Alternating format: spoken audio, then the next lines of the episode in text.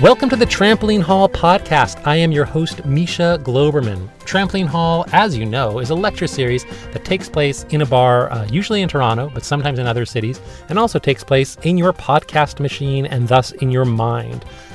The thing about Trampoline Hall is people can lecture on all sorts of topics, but the one rule is that they cannot speak on subjects on which they are professionally expert. After each lecture, we take questions from the audience.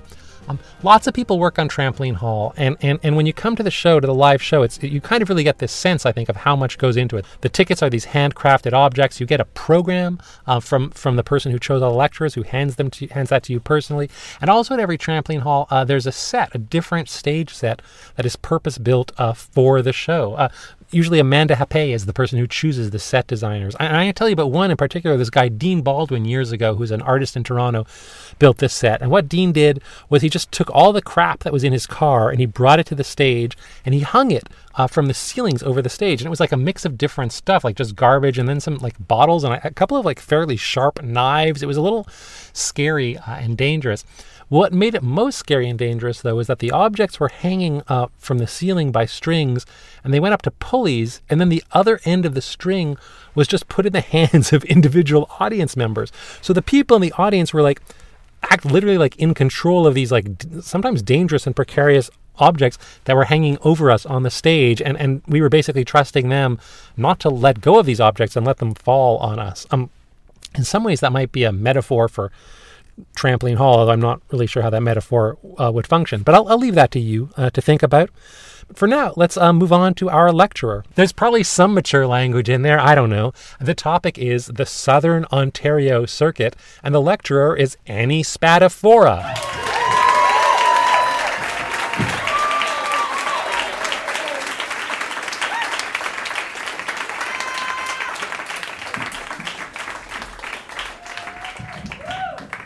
Thinking of all the ways I would fall up the stage while mounting, and I'm here, so I'm good. So in the early 90s, a stretch of pubs, Kelsey-type family restaurants, and independently run strip clubs played host to a wave of sociality for their hustling waitstaff, my mom and her peers, singing karaoke on their days off, first for fun and then for compounding purpose. I saw it begin in Brampton, Ontario, but later witnessed it explode across the province. My mom ran in the Southern Ontario karaoke competition circuit.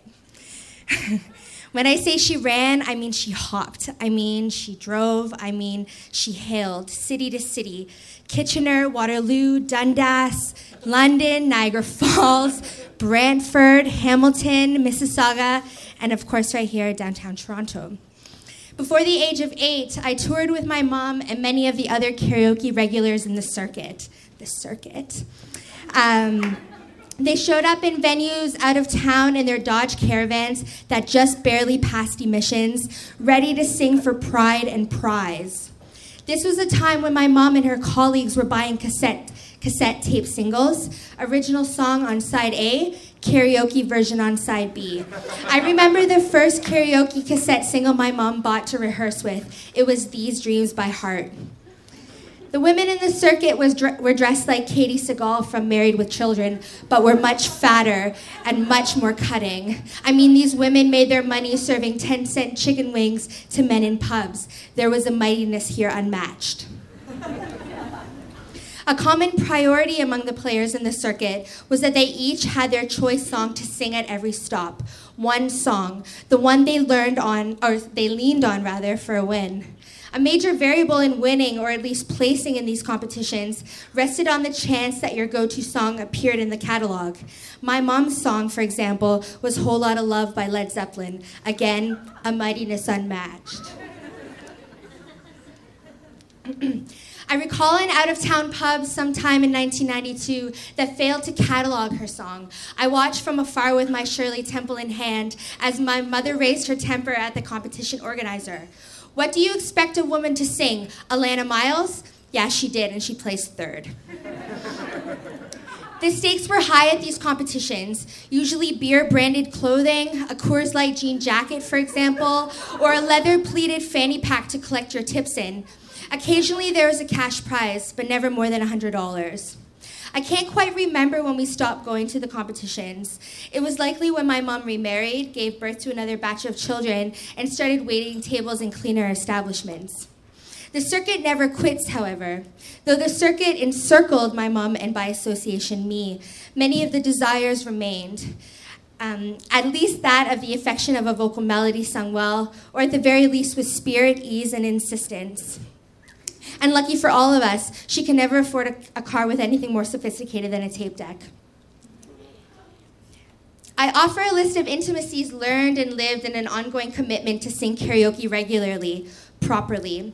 Like many of us forever enclosed in the Southern Ontario karaoke circuit, we have found paths from the original source, but are still operating with the same function. Here they go. There is no sadder song to sing at karaoke than In the Living Years by Mike and the Mechanics, I once offered to a heartbroken coworker. She replied, yes, there is. It's Bonnie Raitt's I Can't Make You Love Me. 25 or so of us booked a room at XO Karaoke at 693 Bloor Street West, hey. On Christmas Day in 2010, I needed activity for those who had nowhere to go that day or just didn't celebrate the damn thing.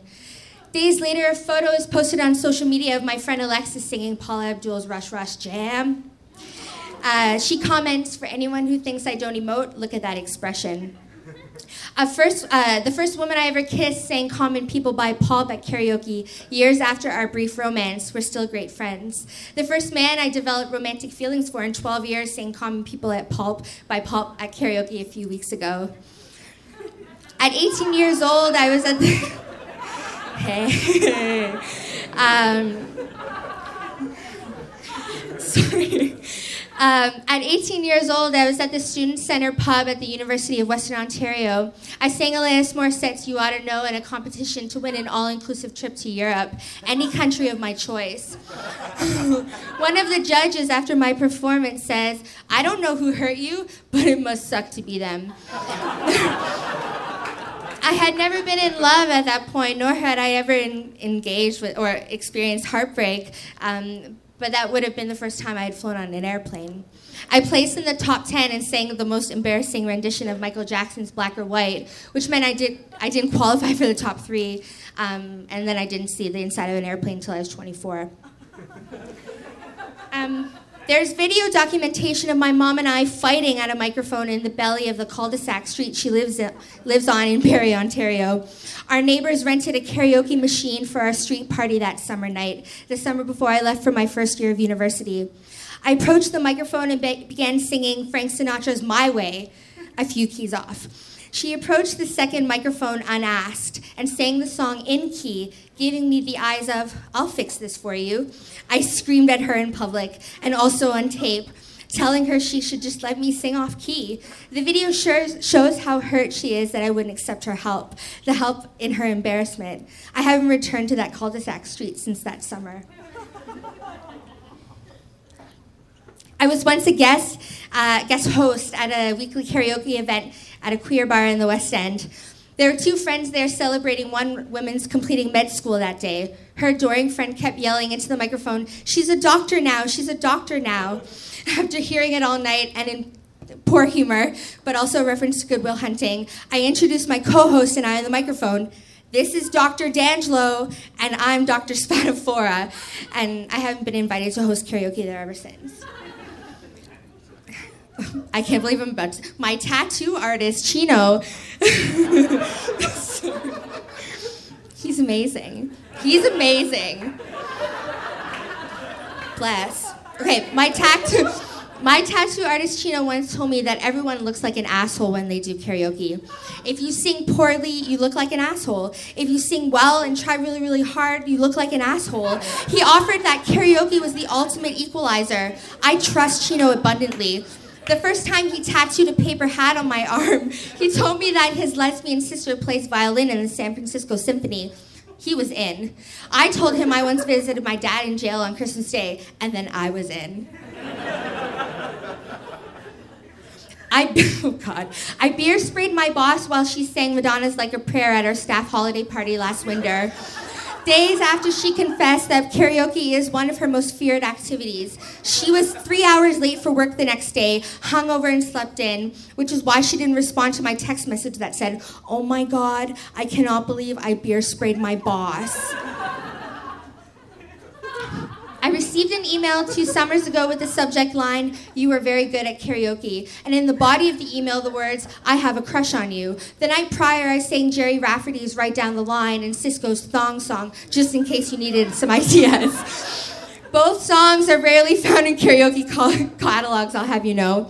And the host of this catalog is Bar Plus, 360 Yonge Street. I moved my best friend to tears on her 30th birthday singing "I Want to Come Over" by Melissa Etheridge. I believe it was the first time I ever saw her cry in public. She knew I meant every word. The email from the previous story should have also included, "I will break your heart." No matter the circuit that encloses and to whatever limit, I'm certain of the learning within. These dreams go on when I close my eyes. Every second of the night, I live another life. These dreams that sleep when it's cold outside, every moment I'm awake, the further I'm away. I really have to find that Heart karaoke cassette single my mom has. Thanks. Anni Spadafora, ladies and gentlemen. You're listening to the Trampoline Hall podcast. I'm Misha Globerman. Up next, the Q&A. Are there any questions? Are there any questions? Yes, you. Thanks, Caleb. Have you and your mom done another duet together? Have you done another duet together? No. But I'm hopeful. I've been practicing. I have like a laundry list of songs I workshop, but I'm open to the idea of categorizing some of them as like for mom. So you're like, but you haven't talked to her about it. I haven't talked to her about it. You just have some songs ready, like in case. Yeah. That's a weird band to like break up and then try to get back together. Yeah. It's like you and your mom and karaoke. Oh. Have you talked to her about doing karaoke with her again? No. All right. Okay. I'm not gonna. No. All right, it seems a little early in the Q&A for me to really press too hard about that. We may come back to that. Are there any other questions? Anything else you would like to know? Oh, there's someone right there. Oh, yeah, thank you, yeah. Why do you think people do karaoke if everyone sounds like an asshole? Why do people do karaoke if everyone looks like an asshole? It's vulnerability. I don't know, there's something magic about not caring or something, or just leaning on the magic of like a pop melody. So there you go. It's where else can you lean on the magic of a pop melody? Only in karaoke. Anything else? Any other questions? Anything else? Oh, yes, you, ma'am. Yes. Can you talk about the difference between private room karaoke and public karaoke? So the question is private room karaoke versus onstage karaoke. I feel like private room karaoke is a gateway. Like I feel. Like, for example, my boss was like, I just can't do it, there's no way, like, it terrifies me. And then we went to private room karaoke with our coworkers, and she was in, waist deep.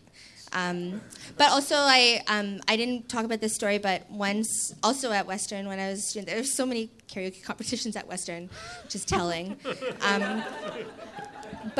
I did one within my residence, the first year I was there, and had this like total terrifying, kind of mortifying experience where, again, the song was like in a different key, and I was taking it way too seriously, and I fucked up, and then I ran out mid-song, and I was like crying. I wouldn't look at it, like it was pretty bad.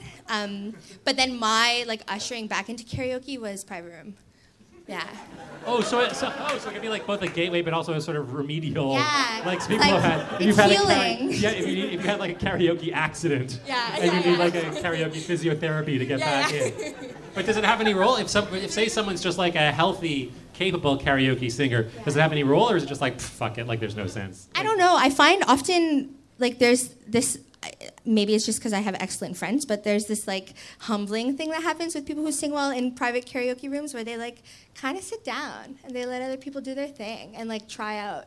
singing poorly or singing well. I don't know. So maybe that's just my observation. Or whatever. What about like actual like at a house, like a party karaoke machine? Oh, I love that genre. Are those the only, are we exhausted? Okay, what is that's like that? Classically YouTube karaoke. So what you do is you have a guitar amp that's usually hanging around. Right, yeah. You rent a microphone from Long & McQuaid, $6, and then you like project the lyrics. Like most songs, most popular songs on YouTube, we'll have like a karaoke version. You can just Google lyrics. The song name and karaoke. Yeah, it's like amazing. Right. And then sometimes like you sing along to the song, which is fine. Right, like, that's because you know because that's karaoke. Yeah, DIY. So like, so you just put on the song and just you don't even have the karaoke version. You just sing to the song. Sorry. No, it's I'm sorry. All that matters is that we're both sorry. But yeah, no, I like that genre too. Okay, all right. So there's private room karaoke, stage karaoke, in your own home karaoke. Is that all? That's it, right? There's no other.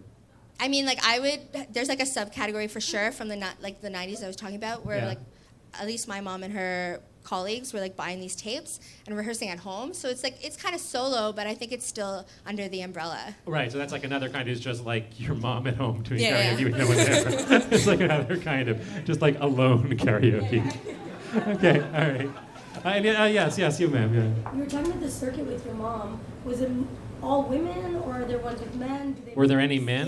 Yeah, it's funny. I was like, because a lot of that was remembering, and I was like, I don't remember the men. And I was like, I guess there were very few of them. But yeah, certainly mostly women. Do you think you have any guesses as to the reason for that? I don't know. Like, I mean, in this case, a lot of the circuit was run by waitresses, right? So it was waitresses by definition are not men, because that's not why they have that suffix. Well, I mean, like, just I think by nature of, like, the... I know, you know how, like, I guess the sociality was maybe catered to women in a particular way. But I don't know. I can't... It's a hard question. Is it maybe to do you think, with that when you talked before about, like, when you were like, why do people do karaoke? Someone asked you and you were like, well, vulnerability. Mm-hmm. And my first response was, I don't look for opportunities to be vulnerable. But do you think that maybe that is a gender thing? Like, do you think that... I mean, maybe. I don't know. Gender's so messy. What? That's crazy talk. Anything else? Yes, you, ma'am, yes. Can you tell us about the best and worst karaoke performance you've ever seen? Oh, man. A masked two-part question. I went to karaoke.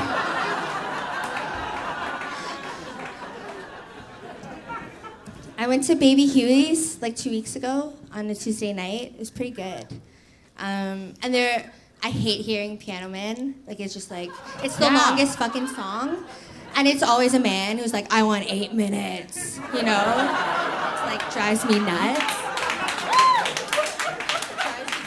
Also, the thing about Piano Man, too, as a sing-along song, is that my understanding is that what Piano Man is it's about the fact that being in a bar singing with strangers is depressing. That's the subject of the song.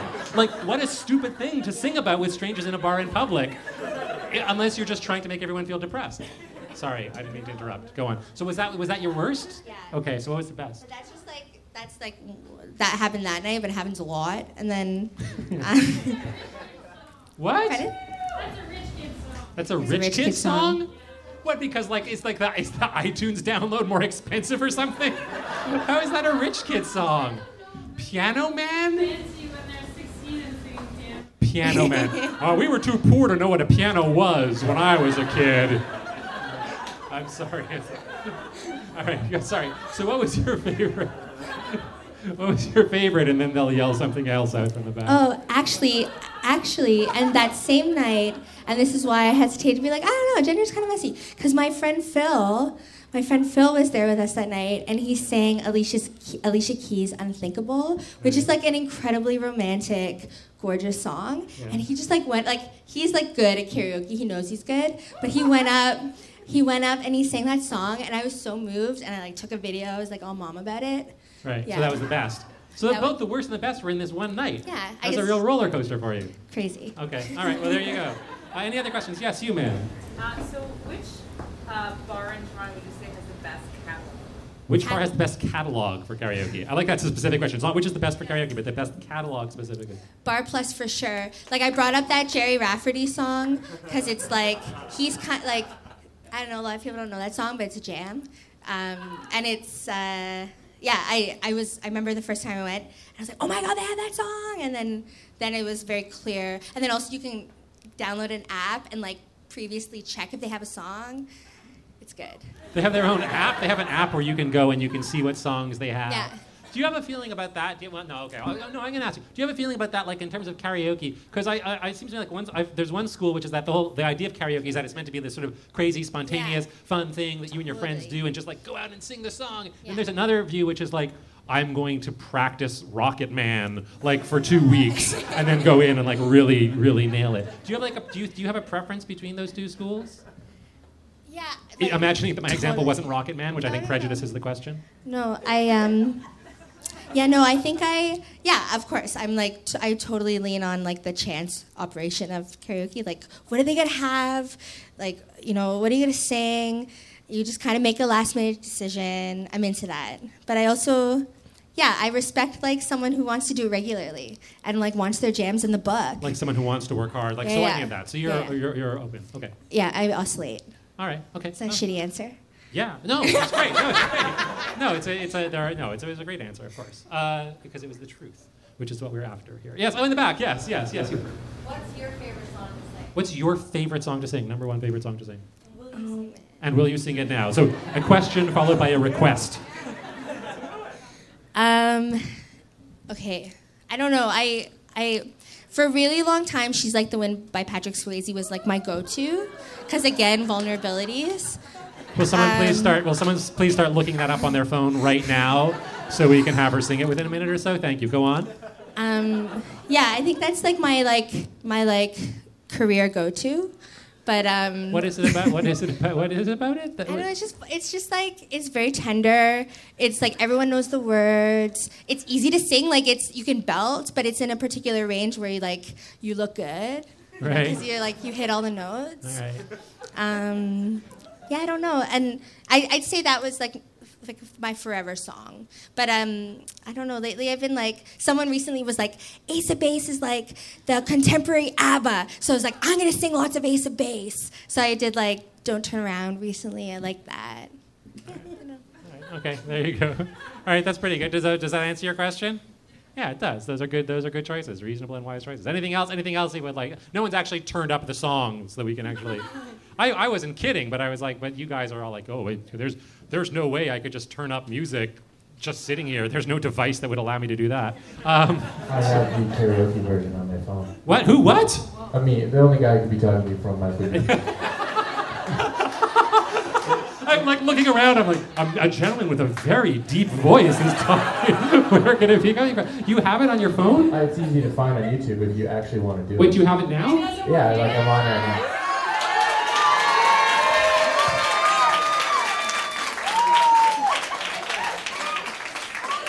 You want to hear how long is this song? Do you want to do the whole song? Do you know all the words? You're like everyone. You previously did say that everyone knows the words. It's not an option. All right, okay. I suspected someone might say this, and then I was like, oh, someone will suggest I sing, and then my plan answer was a cappella is different from karaoke. But you forgot about the 21st century. What? What? You've completely misunderstood the entire premise of Trampoline Hall. That's why it says on the program, Trampoline Hall, you can't say no. No, of course you can say no. You can say no and ruin everybody's night, or you can say yes. Also, okay, I'll do the first verse. Okay, do the first. First verse. Is there a chorus? There's a chorus. Okay, but no bridge. We're not going to do the bridge. Okay, verse. Does that seem fair? Verse and chorus? No bridge?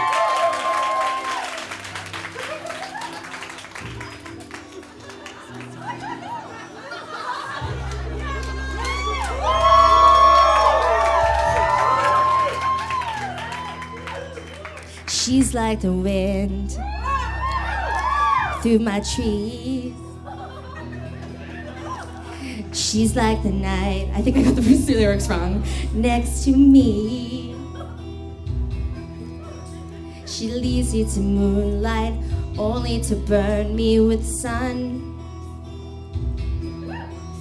She's opened my heart. Oh.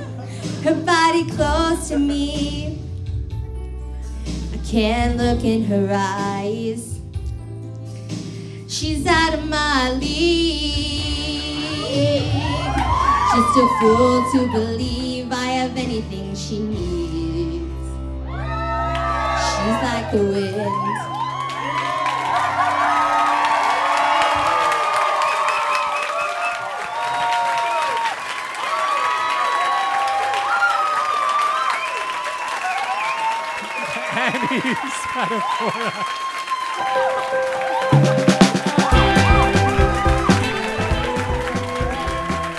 Trampoline Hall was created in Toronto in the 21st century by Sheila Hedy and is hosted by me.